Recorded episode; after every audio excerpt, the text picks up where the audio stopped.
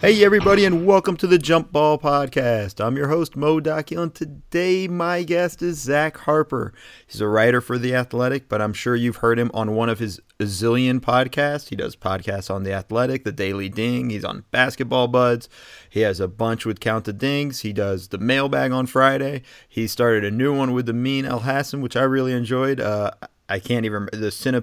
How do you say it, Zach? Cinephobe. Cinephobe. See, I just couldn't yeah. remember. But they did a thrilling breakdown of Kangaroo Jack two. Uh, I, uh, I'm glad they did it because I'm never going to watch that movie. Don't ever watch it. It's so bad. But more importantly, he's father to my one of my favorite dogs, Boogie. So I felt like I had to bring him on. And if Boogie barks in the background, I'm going to be quite happy. He's been pretty difficult this morning, so it wouldn't shock me if he did. Love it. Well, we're going to get right into the playoff stuff. Um... Man, that was a hell of a game last night for, between the Warriors and the Rockets. It's a scary game, man. That, was, that whole K D injury, uh, it was, uh, you know, you, you hold your breath and it's and you're probably still not out of the woods, even though they, they calmed everybody by saying a, a right calf strain, right? Like, we'll still find out more and what the extent is. But, um, man, like, they find a way to bring stress to the inevitable, right? Like, that's that's what the Warriors do at this point, and it feels less and less inevitable every time, and yet they keep winning, so I don't know. I mean, that's got to be – it's got to be frustrating if you're Houston. You're making the comeback even while K D's playing. Uh, he goes out. You tie it at the third quarter. It's seventy-two seventy-two, and you still lose the game. Curry goes off, who's – you know, he's been dormant for – I mean, it feels like almost most of the playoffs. And he starts to have kind of a Curry-like game. Klay Thompson had a pretty solid game altogether, finally kind of showing signs. And, but, you know, when their best player goes out, Harden gets, like, what, one shot, two shots in the fourth quarter? One shot in the last eight thirty-eight, I believe, or eight forty. Uh, and he made it. He's shooting so, one hundred percent. You know, one hundred percent on that. But, uh, yeah, one shot. He had five points. Um, I think five points in the fourth quarter total. Yeah, and it just, like, I'm just watching it going, like, man, you, you he's he's not going to touch the ball this possession. Oh, he's not he's not going to touch it. The next – oh, he's not. Going to touch it for a while. Okay. Uh, this seems smart. You know, this is your potential M V P. What were your takeaways on that? Like, when you saw that, did, was it Golden State doing a great job defensively on him? Was it just him disappearing? Was it was it the Rockets just kind of went away from him? What What were your thoughts on that? I mean, first and foremost, I checked to make sure I knew what the game situation was because I had to make sure that it wasn't an elimination game.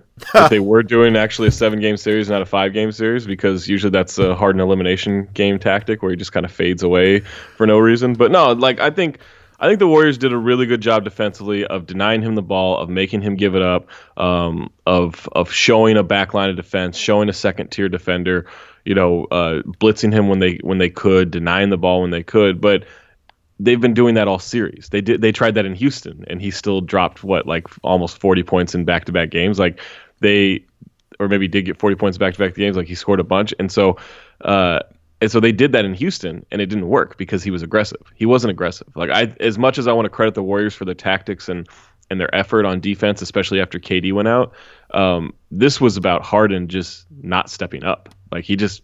He didn't make any plays. Like he, he just seemed to decide, like, all right, I'll, I'll see if Chris wants this one. Like it just, and like you're the M V P, you're the guy, you're the guy with the historic scoring season. What is wrong with you? Like, and this was this is what drives me crazy. And I'm almost in this, like Tom Haberstroh, Toronto Raptors, are we doing this again? Mode with with Harden and the Rockets of just like you have this moment. Like Kevin Durant is hurt. He may not come back for all we know. Right? Like he may be done for the entire playoffs. You have a chance to go out there, and whether you want to throw an asterisk on it or not, like you have a chance to go out there and go beat the champs, the team that you've been obsessed with for four years, and you just passively let them, you know, take that game back at home. Like, what is wrong with you? I just, I'm just now picturing you just yelling at him. What's wrong with you? That's what I want. That's what I mean. I'm basically like, there were points in the fourth quarter last night. I'm like, attack, attack. Like I'm screaming at my T V to attack. I have no rooting interest in this game, but I want to see him be him, and he wasn't. Yeah, it's it's frustrating. It's got to be just frustrating being his his teammate. Like if you're if you're Chris Paul and you're just like. Chris knows he's aging. Like he knows it's he's slowing down. He he's looking at James going like, you you got to do this. And and if you're not, like I can't do this anymore. It's just got to drive you nuts in that sense. And it's just it's like you said, it's it's such a old hat with Harden now, though. It feels like every time it kind of gets difficult, he shrinks. We, we we haven't seen him kind of persevere through uh, a real moment, right? And like this, this would be interesting. You know, this was, you know, this is their best chance. I mean, last year Chris Paul was hurt. This is funny because it's kind of a reverse of last year. You know, the, the, the Warriors being down three two, Chris Paul was out, they went two straight. Like, this is their opportunity right. to do that if you're the if you're the Rockets. And this is one Harden's got to have his his two best games. Like, there's no – he can't go out there and have uh three for fourteen from three performance. Like, that just can't happen. Like, the, this is – if he's going to be the guy that everybody thinks he is, and we're going to talk about him all regular season, about how amazing he is, how he's the best offensive player, he's got to step up in these two games. Yeah, historic players play historically in big moments, and he's not really done that, right? He's been historic for up until these big moments, and then we don't see it. Like, I I just don't know what excuse we want to keep making. Like, I'm sure there's a memo Daryl Morey has at this point that's going to shock the world in eleven months, but like, what? Like, I just don't know what we're doing. And it's not that it's not that I even doubt him. It's not that I don't think he's – it's not like I'm like, oh, he doesn't – he's he's not good enough to do this. He's good enough. You're good enough. Go do it. Like, well, I don't understand. I just don't understand what the mental block is. And granted, I'm not out there. I don't get it. But, like, I just I don't understand what is keeping him from grasping these moments. Yeah, and I think Daryl's going to be too busy working on a memo about that Klay Thompson possibly being out of bounds. Um, oh, I'm sure. I'm sure that's going to be the reason they lost, and not the fact that their their you know M V P historic candidate took one shot in the final eight forty. Yeah, yeah, that's. that's but again, you made it. You know, so, you know, it, it was a big shot, though, Zach. It was a beautiful layup. It was, I, I remember it clearly. It was a finger roll right down the left side of the rim. Um, mm-hmm. Yeah, it was pretty. Yeah, uh, it's nice. Let's let's look at it from the Warriors' perspective. They just got to find a way to win one game out of the next two. Um, obviously, it's it's going to be tougher without K D. You know, the the, the funny. Well, go ahead. It's, t- it's tougher, but it's it's also less complicated, right? Right. Like, that's the weird thing, is that they're. You know, there are rumors that, or whispers or whatever. I don't know if anything's a whisper with with uh, Stephen A. Smith, but like, there's, you know, these talks that like Klay Thompson is frustrated, and he's he's not happy with just the crumbs. He struggles. He comes out in Game Five and establishes himself early, has a good game, but um, it uncomplicates things while also making it tougher. And so, I do wonder what the team mentality is. Like, as long as Draymond can stay out of foul trouble, which is a, which is a big if, and as long as Steph can stay out of foul trouble, which is a big if, like. It's not that I think they're going to be fine and and definitely go win Game Six, because it's going to be hard to win in Houston regardless. But like, I don't think I don't think it's I don't think it's awful. Like, it's it makes everything tougher, but it, it does give them a focus. Right, and the one thing I kind of look at it too is for a team that's been kind of just going through the motions at times. Like, you almost feel like this is what they needed. They needed a challenge.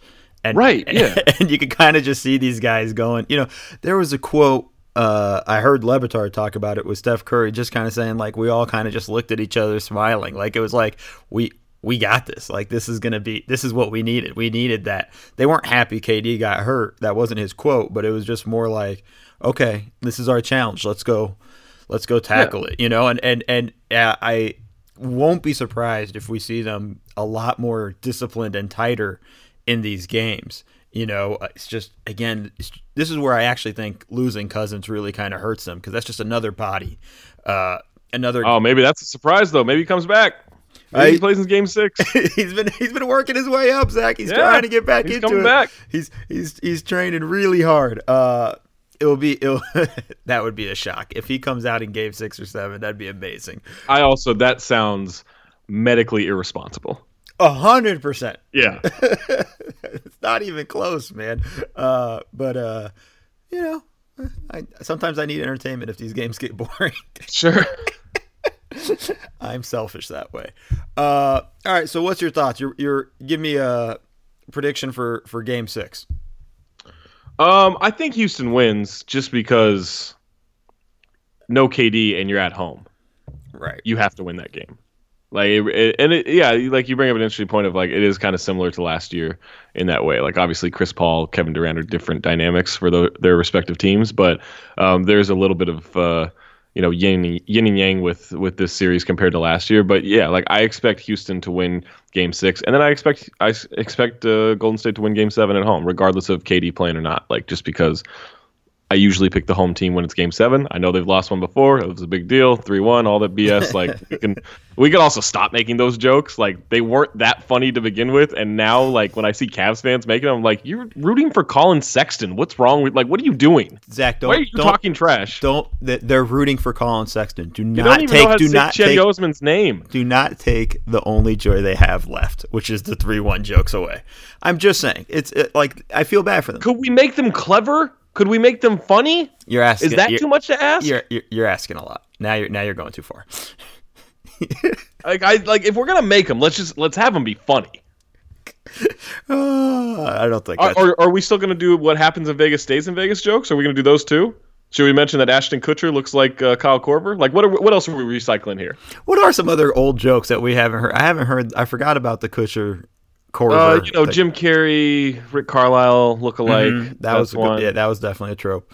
What else yeah. we got? This is an interesting. Eh, it's not that interesting of a rabbit hole. Okay, I thought we were gonna have more, and then I I came up completely blank. That was on me. Um, let's go from this series to a complete dumpster fire. Well, which one? Do you, which dumpster fire do you want to go through first? Do you want to go through the Boston Celtics, or do you want to go through the Los Angeles Lakers? No, let's keep it to the playoffs for now. Let's go to this. Uh, this just you. What a bunch of bums! yeah. You losers! Like what a bunch of bums! What a bunch of frauds!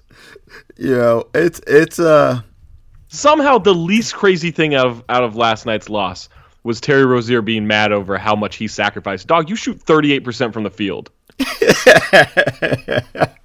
I love it. I love it. This this whole.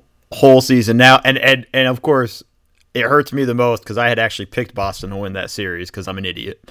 um I mean I, I never really thought like I thought that I thought the series would be tough. I never thought they were better than Milwaukee. I thought they could give Milwaukee trouble, and I thought, you know, if something if another injury hits Milwaukee, you know, Brogdon doesn't come back, or you know, Khris Middleton tweaks an ankle or something like that, yeah, then Boston could win the series. But in terms of just straight up, like I never really thought Milwaukee was in that much of trouble in terms of closing out a series, no matter how difficult it could be. But I never thought it would be this easy. Yeah. Like just what I mean, just I mean, and and granted, like. It's on me, too, for assuming all year round, like, no, no, no, I think the Celtics can get it together. No, they never could get it together. They don't like each other. Right, and that's and that's a big thing. And for me, I just I didn't even think Boston was better. I just thought they they had the right equipment, and it, and they could have put together a, a good defensive game plan, which they didn't. They didn't do that. That was the thing. They they It was like they tried to take everything away. Which well, ends- they, they they did in game one. Game one, it was like, oh, this is how you do it. And then Giannis was like, well, yeah, but what if I just keep coming at you? And then, oh, we have no counter for that. But it was it wasn't even that. Like offensively, when when Bud switched his his pick and roll scheme to switching, which is something the Bucks rarely did all year, it like completely screwed up the Celtics offense. And I'm like, you guys haven't seen switching all year, right? Like this is almost the main staple of every defense now, except for the Bucks. So, you know, they well, did a good job attacking in game one, especially the drop coverage. But then after that, they just had no ability to handle the switch. I was just so confused by their their uh, their whole game plan.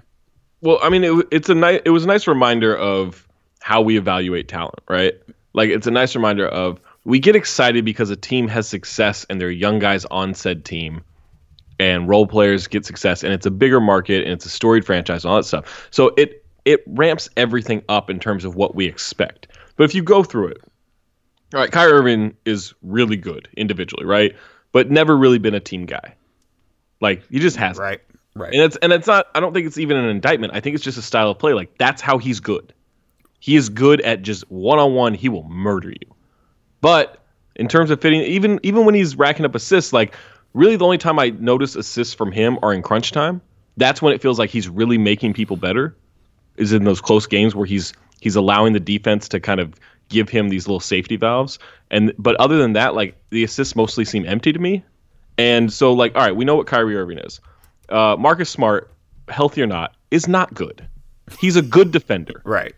He can score a little bit in the pick and roll. He's historically an atrocious three-point shooter, and that team needs three-point shooting. So like, he's a fine role player, but if you're like, oh my God, we're losing Marcus Smart, what's going to happen? Like, you're screwed. Yeah. Like, you just are. Jaylen Brown, really nice young player, I think has a very bright future in this league, not consistent enough to be an attacker on, on offense, and a good defender, but it's not like he's going to slow down Giannis or Khris Middleton, right? Right. Like he's he's solid, but he's also really young. Young players are dumb. Jayson Tatum, not that good. He will be good. He had flashes as a as a rookie. He had a couple of flashes this year. He's going to be really good, but you're asking him to do too much as a second-year player. Gordon Hayward, I don't know what the hell happened to him.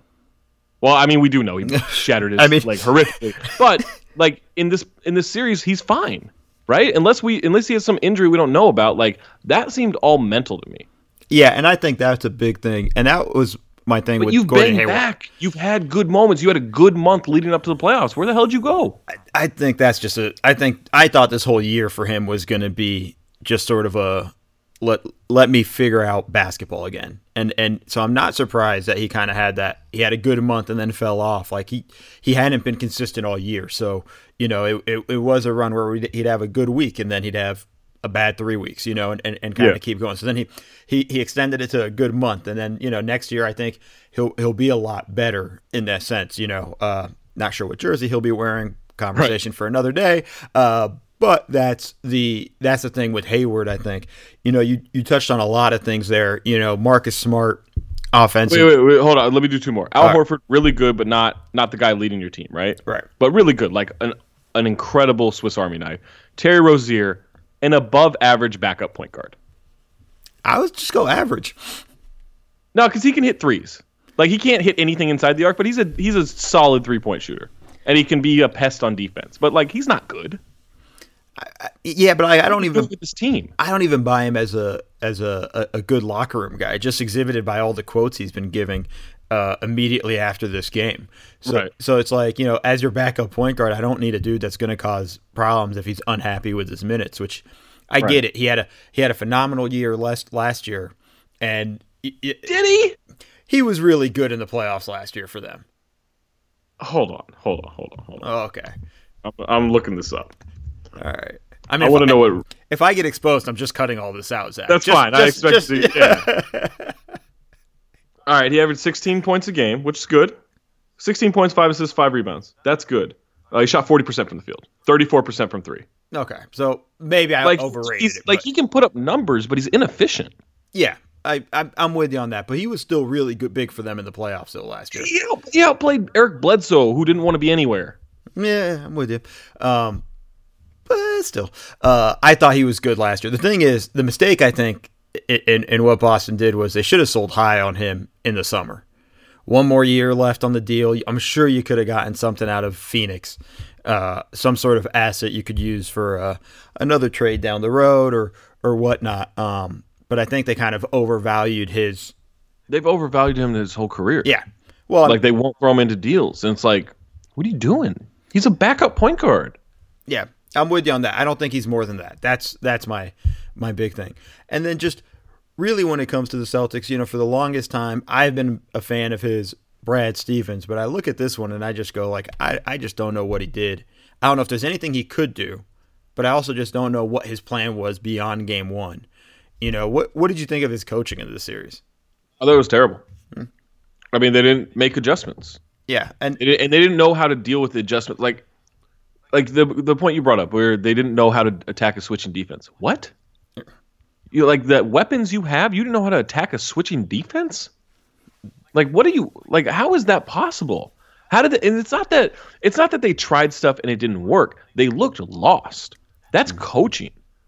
Like coaching is coaching is managing your players and managing the adjustments, right? Like it, obviously coming up with a game plan, but like that's the majority of coaching uh, in the playoffs. And he didn't do any of that. His players didn't like each other. His players never bought in to the exact system. He had a bad system offensively in the first place. Yep. Like, like it, like I just I don't think he's a bad coach, but he he was terrible. He was bad all year. Yeah. Like, and and it's like, all right, you get your team to play defense. That's good. That's good coaching. But outside of that, like, what are you doing? Like, they, he needs he needs to reevaluate what his offensive identity is for his team because this what they have now, and maybe it's personnel driven, but what they have now, like. You guys gotta, you guys gotta, like lace them up and go attack the basket. Yeah, like that was the thing. Just all year, they just were really low in points in the paint. Didn't get enough, average enough free throw attempts, and just all of that. And if it was, if they didn't make shots, they were screwed. Um, which they didn't in this series, and and they end up getting their asses kicked. What what do you think going from here? Where where where does Boston go? I mean, I mean, I know there's a lot out there. There's the A D stuff. We don't yeah, know where like Kyrie's trade, going. I, I, I expect them to trade for Anthony Davis. Like they have the big, they have the biggest treasure chest. No one, no one's going to be able to offer Jayson Tatum, right? And right. Jayson Tatum's good. Like, I mean, he's not good now, but he's going to be really good. Yeah, and um, I like I, I don't expect Kyrie to be there, but that might be a better thing for them, just in the sense of like, if you have Gordon Hayward returning to some kind of form, if you have Al Horford, you know, being able to facilitate, like those are two guys that you can run an offense through from a facilitation facilitating like standpoint, right? Right. And so if you do that, if you trade for Anthony Davis, like you got a lot of weapons, then you just need to kind of round it out with shooters. And I don't think that takes a lot. It may be hard to get guys to come there on short-term deals because you don't know if Anthony Davis is going to stay. But, like, they can still be a top four team in the East next year if Kyrie leaves. It's just, man, I don't I, they, like, they they have to change their identity somehow, because this identity is a bunch of bums. Yeah, I mean, this one's not going to work. We, we saw it. And it's funny because you even feel like from just Boston fans in general, they're just like, man, let's go. Get rid of these guys. Like, they're Oh, yeah, and, I mean, they don't seem to like them. Yeah, and, and it's pretty interesting to see all that shake out. But, Zach, your Bucks, conference finals. I tried to tell these guys. I tried to tell everybody. Yeah, you, uh, granted, I may have said it was going to happen last year as well. But under Mike Budenholzer, it was a lock. It was a lock. I mean, this team's just good. Like, this team's fun. This team's good. Like, they play, like, uh, this, uh, this is going to sound so cliche, but they play basketball the right way. You know? But they yes. do. Like, they play, they play actual basketball on both ends of the floor. It's and none of it none of it seems fluky from a schematic standpoint, right? Like, they're not gaming the system anyway. They're just going out and hooping and cutting down the floor. Like, the one issue I still have with them is they're terrible at defending the three-point line. Right. Like, they're really bad. They overhelp and they don't recover well, and that could burn them against Toronto, or that would probably burn them against, you know, Golden State. Uh, but, like, other than that, they do everything right. Yeah, and the thing about them is you can just see they really enjoy playing playing with each other. Like, that's yeah. it's it's the exact opposite of what we saw with the Celtics.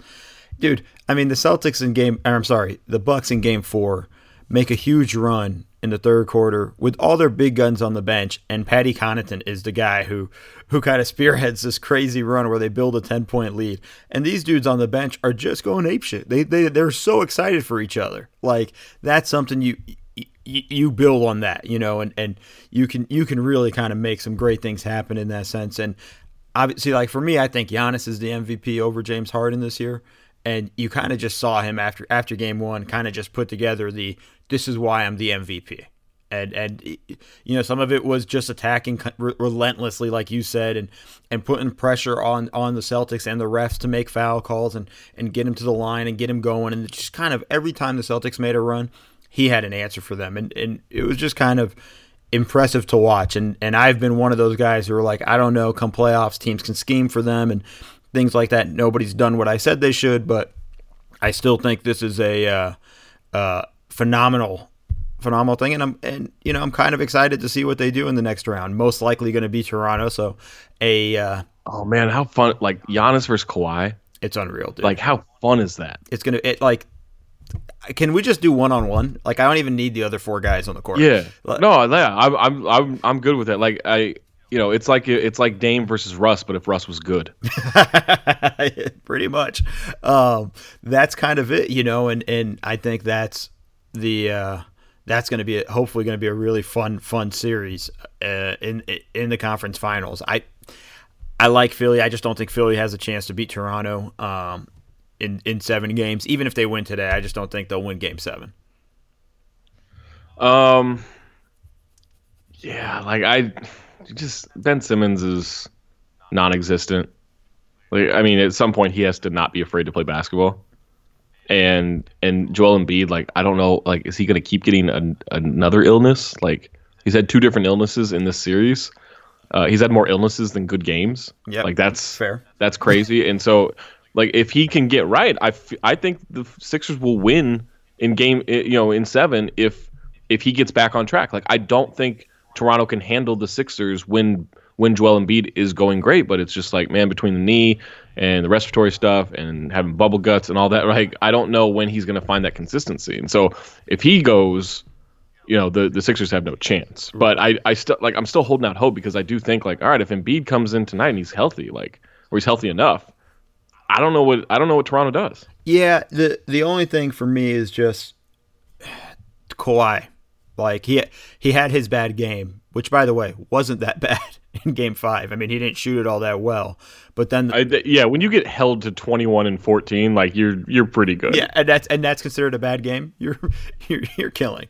Um, so and then the bench guy started to kind of come alive. So who knows if that continues for for Toronto? But if they get all that, I think that's that's where it becomes difficult. But you touched on one thing. You you. We, You talked about it a little bit with Boston. You you mentioned it with Simmons. One thing I did want to talk about is, you know, how our expectations for these second-year guys is getting kind of ridiculous, especially their second year in the playoffs. Like, I get it. Tatum had a phenomenal playoffs. Excuse me. Wow. Uh, no, whoa, whoa. There we go. Tatum had a phenomenal playoffs last year. Donovan Mitchell was amazing all year last year and, and in the playoffs. Simmons was really good last year, struggled in the playoffs, but, you know, still had a rookie of the year. I thought he was worthy of it. This year, you know, these guys didn't really make the leap that everybody assumes that they should make. Um, you know, like you said, Tatum just wasn't good this year, you know, and it's not that we don't think he can't be good, but he just wasn't good. It's just funny to me, and and, and Simmons is probably the guy who gets it the most, just how much we kill these dudes immediately after they struggle in their second year of the playoffs. Like, I get it if yeah, their fifth I, year, sixth year. I'm I'm I'm like, okay, I get it, but I'm not I'm not going to kill a guy in the second year of the playoffs if they struggle. Yeah, I don't, I'm not necessarily saying kill. Like, it's more to me. I don't I don't mind if guys play poorly. It's when they play scared, right? Like, Jayson Tatum played poorly. Donovan Mitchell played poorly. Ben Simmons is playing scared. Ben Simmons is playing like he doesn't want to do anything on offense except just throw a little pass, and he's not like you're not that. Right, like I think I think uh, Jonathan Sharks came out with a thing of like, he's a center, not a point guard, and this is the same shit we did with Giannis. Like, oh my god, can you imagine Giannis at point guard? Right? Yeah, I can. It doesn't sound as good as him at center. Like, Ben Simmons is a power forward. Right. Go be a power forward. Like, and it's great that you can pass. We've seen this with Jokic, right? Like, in terms of like, oh, a big guy who can pass. Like, granted, Jokic runs the point technically at sometimes, bringing the ball up the court and, do, and initiating offense. But, like, for the most part, he's throwing his big ass in the mid-block, and they're just running off him. Go do that. I don't understand why you can't do that with Ben Simmons. And maybe that's a Brett Brown thing, right? right? Maybe that's a Brett Brown issue where he needs to find a better way to utilize him. But it's also, like, I, I mean, I mean, and I talked about this on the radio yesterday of, like, I don't care if you go to the free throw line seventeen thousand times in a game and you miss seventeen thousand free throws. Go get the other team in foul trouble. Okay, you go three for twelve at the free throw line. That's embarrassing. You know what's embarrassing? Fouling out because they can't stop you from getting to the basket. Right. Like, that's that's what I want to see out of him. I don't care that he can't shoot a jumper. I don't care that he can't hit free throws. I don't care about any of that stuff. Like, he's young. He has a chance to develop those skills. He has other skills. He's a really good defender. He's obviously a great passer for his size. He can rebound. Like, he can do other things. He can get out in transition. But if you're going to be too afraid to attack the basket in quarters one through three, I don't have a use for you. That's that's pretty fair. I felt like he's like I went through game four, uh, and and I watching it live, I was like, wow, Simmons really had a terrible game. When I went back and rewatched it, though, I thought he was there. There were moments where he was more aggressive attacking the rim and, and more assertive. He he wasn't good in game five. I'm not.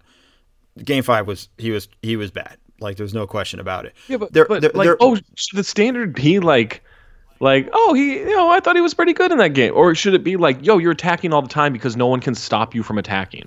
Yeah, no, I think this is the lead up to that. I think this is in the next year, the year after that. Like, I think this is he's going to have that moment. Hopefully, at some moment, it's all going to click, and he's going to start being that relentless kind of attacker. You know, we're gonna. I, it, I, yeah, I, and I'm w- I'm with you on, like, I think the way we talk about young players is stupid. Right. I think the way we talk about draft prospects is stupid. Yeah, we're gonna do it with right. Zion. I mean, oh, we're already like, there are people there are people who are like, oh my God, if he's not a number one guy, a number one franchise guy, then why would you draft him? I'm like, okay, then who else do you draft in this one? Like, someone has to be the number one pick, whether it's a good draft class or not. He's going to be good. He's going to be franchise changing. He's not going to be a number one player. Right. Like, we, like, he's just not, but that's okay. Yeah, I think, like, our expectations with these guys is just like, okay, this guy's going to be all N B A. I'm like, do you know how hard it is to be one of the top fifteen players in yeah, any league? Like, we, we only give that out to fifteen guys every year, and a lot of them are the same ones every single year because it's really hard to crack that club. Yeah, like, it's not – like, I just kind of look at, like, our, our expectations. And so it's like – and even if he has a phenomenal rookie year and, and but doesn't take the quote-unquote leap his second year, I'm like, guys, it doesn't work that way. Like, taking the leap is something that – that kind of it, it's something that builds up over time, and it's it's more like the stock market. You know, you're going to go up, you're going to go down, you're going to go up, you're going to go down for a, you know, a while. It's not Kawhi screwed it up for all of us, right? Kawhi came in, and it was like every year he just got better and better and better to the point now he's the Terminator, and we just think every prospect should be able to do that, and it doesn't work that way. It's so it's so dependent on health, on uh, just situations, getting into the right organization. I mean, if you get drafted by Uh, for the longest times, if you got drafted by the Sacramento Kings, it was like, we never heard from you again. You know, it's it's right. Yeah, I mean, I like it's just like I say this all the time. Do you trust a young person to do anything intelligent? Like, not that they can't do it, but do you trust them to make intelligent decisions constantly? Absolutely like, not. Absolutely not. So why would we trust young players in the N B A to do it because they're talented? Of course they're talented. You made it to the N B A. There's four hundred forty-nine of the most talented players in the world, and Nick Vucevic, right? Like, I mean, oh yeah, Magic fans, I haven't forgotten about that. Real quiet during these playoffs, aren't you? Real quiet. Real quiet the last month or so, as you nervously waited to see if you could beat out the Detroit Pistons and the Charlotte Hornets and Miami Heat. Combine those three teams, they'd still get swept by the Bucks in the first round. But you know, like that, like you know what I'm saying though, like. Of course, like, we know they're talented, but we also, like, a guy is going to get picked second in the draft, and then we're going to be like, well, you better produce. He didn't tell he didn't tell them to pick him second. Right. It's like, I'm not absolving young players of, like, living up to expectations, but, like, as analysts, we say, this guy's the next LeBron James, and then he's not LeBron James. We're like, wow, that guy sucks. No, maybe the, ana- the analysis sucks. Yes. Right? Yes. Like, maybe that's, like, like, don't get me wrong. Darko Milicic was a bust. Like, he was a bust, but he didn't he didn't pick himself second in the draft. He didn't pick himself ahead of Dwayne Wade, right? Right. He didn't pick himself ahead of Chris Bosh or even Chris Kaman. Like, he didn't do any of that. And so we see number two pick in the draft. He must be good. No, let's kill Joe Dumars for it. He's the one that made that pick over those other guys. Like, that's – like, I just think we need to reevaluate how we talk about draft prospects. When we say this guy's the best prospect since LeBron James, when he's not LeBron James, that doesn't mean anything. Like, you remember in in high school, Austin Rivers was the next Kobe Bryant. Like, right. That was literally said about him. And then he comes out, and he's okay. He's a solid role player in the N B A, right? But he's not, like, worthy of, like, the high school or, or freshman year praise. And we're like, oh, I guess he's not that good. Correct. And neither is the analysis. Yeah, it, that's that's more the question, right? It's it's the analysis. It's it's it's the way we're looking at these guys, and we we, we want to be the one to say, I knew he was going to be as good as this guy, and it's like, come right. come on, well, we, guys. We do it with coaching too. Yeah. Like, we don't know anything about these coaching prospects. We don't know anything about these assistants. Like, it's like we know a little bit, but like even Brad Stevens last year, Brad Stevens coaches a bunch of role players to the conference finals of a weak ass conference, and we start getting all these Boston media members going, man. If you had to pick between starting a franchise with Brad Stevens and Giannis Antetokounmpo, I don't know who you pick. What? You picked that superstar. Always. Whose arms don't end. Always. It's like, oh, what are you talking about? If you had me pick between Giannis or Greg Popovich for the next ten years, I'm taking Giannis. Yes. That's not a that's not a knock on on Pop. That's just how the N B A is. That's how basketball works. Like, we get so caught up in the new thing. And we want it to be something great. Like, we went through this argument on, on the podcast during the summer with with uh, John Gervais, who's a huge Sixers fan, right? And he was like, and we, and we were asking, we were basically like, hey, would you trade Ben Simmons if it meant you got Kawhi Leonard this summer?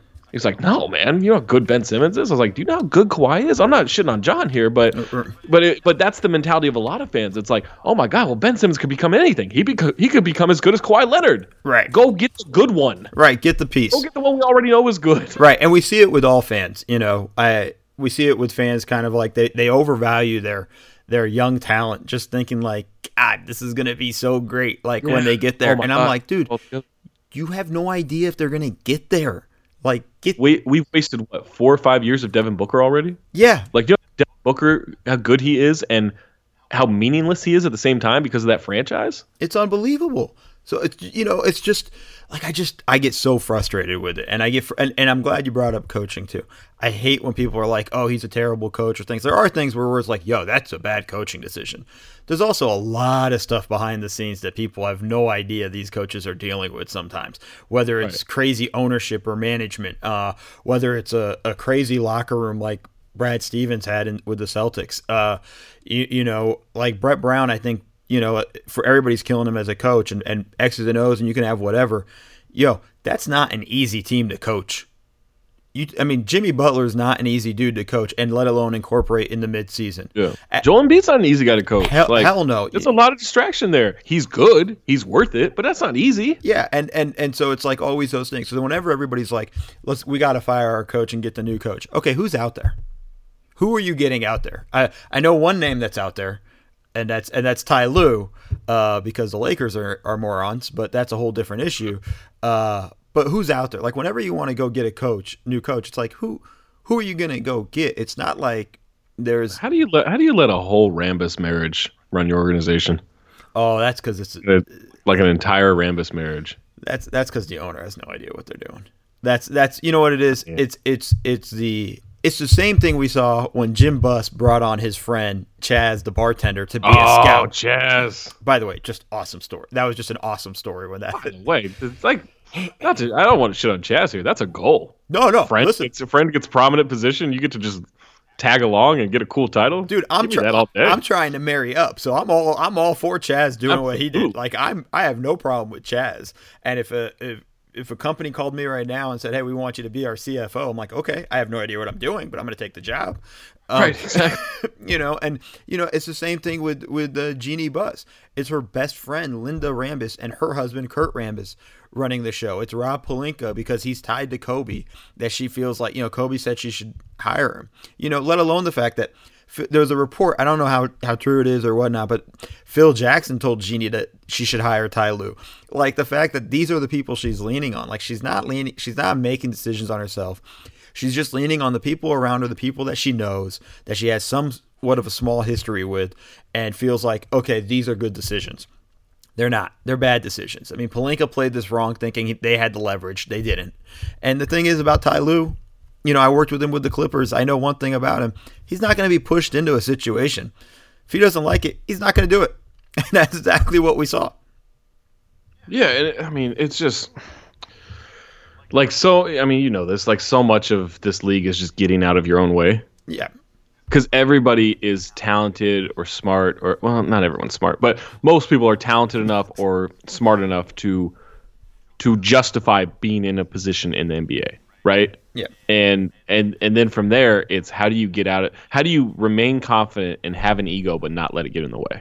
Yeah. And and, and the Lakers just for eight years now have just been letting it get in the way. Well, they just think they're something that they're not, and it's like, this is ridiculous. And it's great to watch the Clippers rise as as these dudes are uh, uh, basically just twiddling their thumbs like morons, thinking they're going to – I mean, they're going to end up wasting another LeBron year, and then that becomes a, a, a bigger story because his option – everybody keeps saying he's there for four years. It's three years and an option. He has the option to, to get out of this if he wants to in two years. You know, you have to go get somebody this summer. It's not like, hey, we can go wait for Anthony Davis, besides the fact that that – that strategy has yet to really pan out for the Lakers once. Um, I mean, like yeah. it's, it's, it's, it's, it's the Laker hubris. It's this whole concept of like, hey, you know, we're the Lakers. I'm like, dude, nobody cares anymore. Nobody cares. Yeah. I mean, you see that with the like Robert Sarver's like, I'm Robert Sarver. Yeah. Because you have these wildly successful people who then just assume that goes to any industry, and it's just not how it works. Yeah, I'd, I'd like to try that once. You know, at least I just want to roll into the Starbucks I go into and go, I'm Moe Docky. Nobody's. I tried it. I tried it. I tried it to upgrade on a Delta flight. It didn't work. That's just Delta, though. That's Delta's yeah, loss. That's true. Let's let's be honest yeah. here. You know, you you try that on a. Do uh, love those Sky Miles though. Oh man. you you got to work your way into that lounge there, Zach. I, I don't know. Oh man, yeah. If I can get into the lounge, whew, oh, buddy. Can't tell me anything. No. I'll sign all kinds of bad free agents. In the lounge. Yeah, in the lounge. Exactly. Where does Zach Harper do all his deals?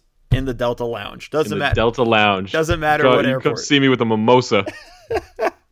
Oh man, but yeah, this is just it's just a disaster with what's going on in L A. They're ruining that. Um, I I know we kind of been all over the place on the pod today. It, it, it didn't seem like we had a, a structure, and that's probably because we didn't. Um, but oh, oh, you know I don't like structure. Well, I know if I know when I have you on, if I have a structure, it's going to go out the window in the first few minutes anyways. Yeah. So I'm not paying attention to that structure. No offense to you, but I just don't like to do that with anything. Yeah. So I, uh, and, and I understand this is, this is about knowing your guest a little bit. And, right. and, and, and speaking of that, how excited are you for John Wick three? Dude. Oh my God. It is. What's today? Today's the eighth. Yes. The ninth. Eighth, I think, right? It's the eighth. Today's the ninth. Oh, wow. Okay. So a week from today, it starts coming into theaters with those late viewings. Uh, I will be in Chicago next weekend. I'm going to see it in Chicago next weekend multiple times. And and like I've I've already told the listeners who are coming for the live show in Chicago that uh, because they asked like, hey, are we going to see like, do you want to do a John Wick three viewing or whatever? I said I'm willing to do that on my second viewing. I said, but the first viewing is just me. I'm going to go somewhere. I'm going to go alone. I'm going to sit in the theater and not not know anybody, and I'm just going to go and experience the movie and enjoy it. And then after that, I'll go watch it with whoever the hell wants to go watch it again. Like I'm in, I'm in for that. But I've avoided the trailers this entire time. I know one thing about the, or I know two things about this movie. One, there's a part where he's riding a horse because I saw that picture online a year ago, and it pissed me off that I saw it. And that's when I decided I didn't want to watch the trailer because I just wanted to go in as fresh as possible. Because I went into John Wick one not knowing anything. I just thought, Keanu action movie? I'm in. This will be hilarious. And it was great. Yes. Like, it's legitimately one of the best action movies you can ever watch. Like, it's so good. And then John Wick two, I went in having seen the trailer a million times during the playoffs before it came out, right? Right. And it's still good. I still really enjoyed it. It's still, it's still one of my, my favorite though, action movies. But I was, like, a little disappointed. I was like, man, I saw so much in the trailer. And so this time I just decided I'm going to...